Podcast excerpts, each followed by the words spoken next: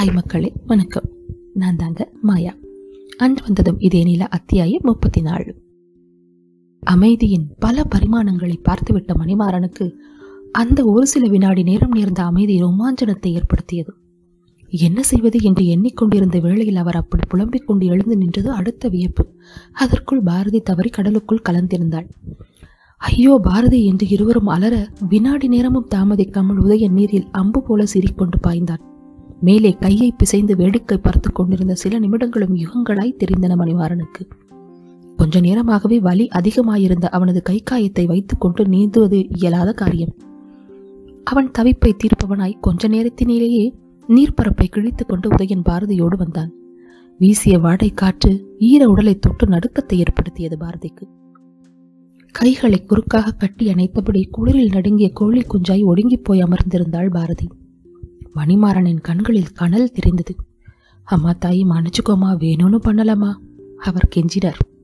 ஐயோ விடுங்க தாத்தா. யாராவது வேணும்னு பண்ணுவாங்களா? பரவாயில்ல ஓகே அதான் பழைச்சிட்டனே. உதயன் இன்னும் வாய் திறந்தான் இல்லை. இத்தனை பெரியவரா இருக்கீங்க? இப்படி அஜாக்கிரதையா இருக்கலாமா? மணி பொறிந்தான். இல்லை தம்பி. உதயச்சந்திரன்னதுமே மனசுக்குள்ள அலையடிச்சிருச்சு என்றார் உதயனை பார்த்து திரும்பியவர். நான் உங்க மன்னரை பத்தி தான் தீசிசே அவன் பார்வையில் சட்டென்று நிறுத்தி தலையை தொங்க போட்டுக் கொண்டார். எப்படி உடனே நம்பிட்டீங்க? பாரதியின் கேள்விக்கு அவர் வெற்றாய் சிரித்தார். தொடர்ந்த மௌனத்தை உதயன் கலைத்தான். பாரதி ரொம்ப குளிர்தா? சே சே அடுப்பு மேல உட்கார்ந்த மாதிரி கதை கதைன்னு இதமா இருக்கு. மணியும் உதயனும் இறுக்கம் தளர்ந்து சிரித்தனர். பாரதியும் கிழவனும் கூட சேர்ந்து கொண்டனர். பாரதி உதயனுக்கு மிக அருகில் அமர்ந்திருந்தாள். உடலோடு ஒட்டிய ஈர உடை மகாபலிபுரத்து சிற்பத்தை மிக அருகில் காண்பதைப் போல இருந்தது உதயனுக்கு. ஆனால் இந்த சிலை உயிருடன் இருந்தது. கொலுவில் நடுங்கி விம்மி தனியும் தாமரை போல அமர்ந்திருந்தவளை பார்த்து மனது சலனப்படத் தொடங்கியது. வருத்தமும் சேர்ந்து கொண்டது. குளிர் அதிகமாக இருக்கிறதே கேலி பேசினாலும் முகத்தில் குளிரின் தாக்கம் தெரிந்தது அவளிடம். ஏன் தத்தா ரொம்ப நேரம் ஆகுமா? இல்லம்மா இதோ கெட்டதாம் என்றபடி அமைதியாக துடுப்பு தள்ள ஆரம்பித்தார். பார்க்க பாவமாக இருந்தது அவளுக்கு.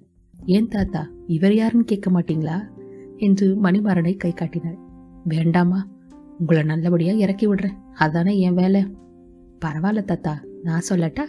இவர் பேர் மணிமாறன் வேலூர்காரர் இவங்க ரெண்டு பேரும் அந்த காலத்துல இருந்து வந்திருக்காங்க.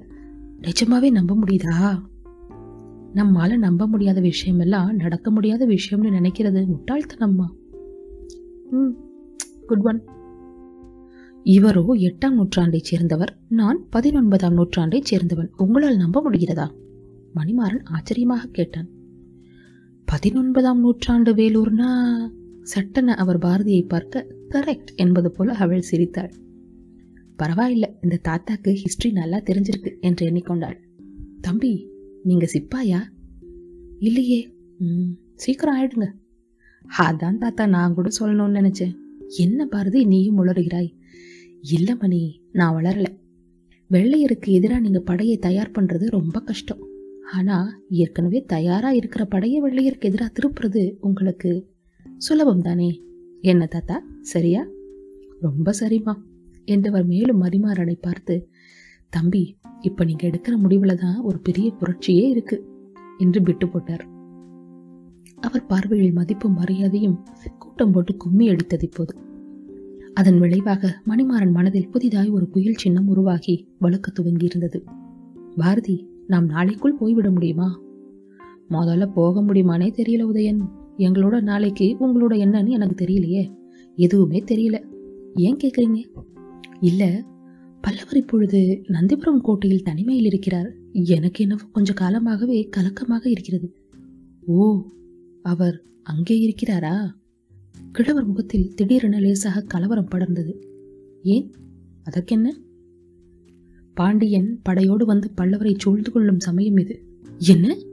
ஆமாம் நீங்கள் நீ சீக்கிரமாக செல்ல வேண்டியது அவசியம். படையில் ஆட்டம் அதிகமாக இருந்தது. கரை அருகில் வந்து கொண்டிருப்பது தெரிந்தது. உதயன் கண்களிலோ தீவிரம். என்ன ஐயா சொல்கிறீர்கள்?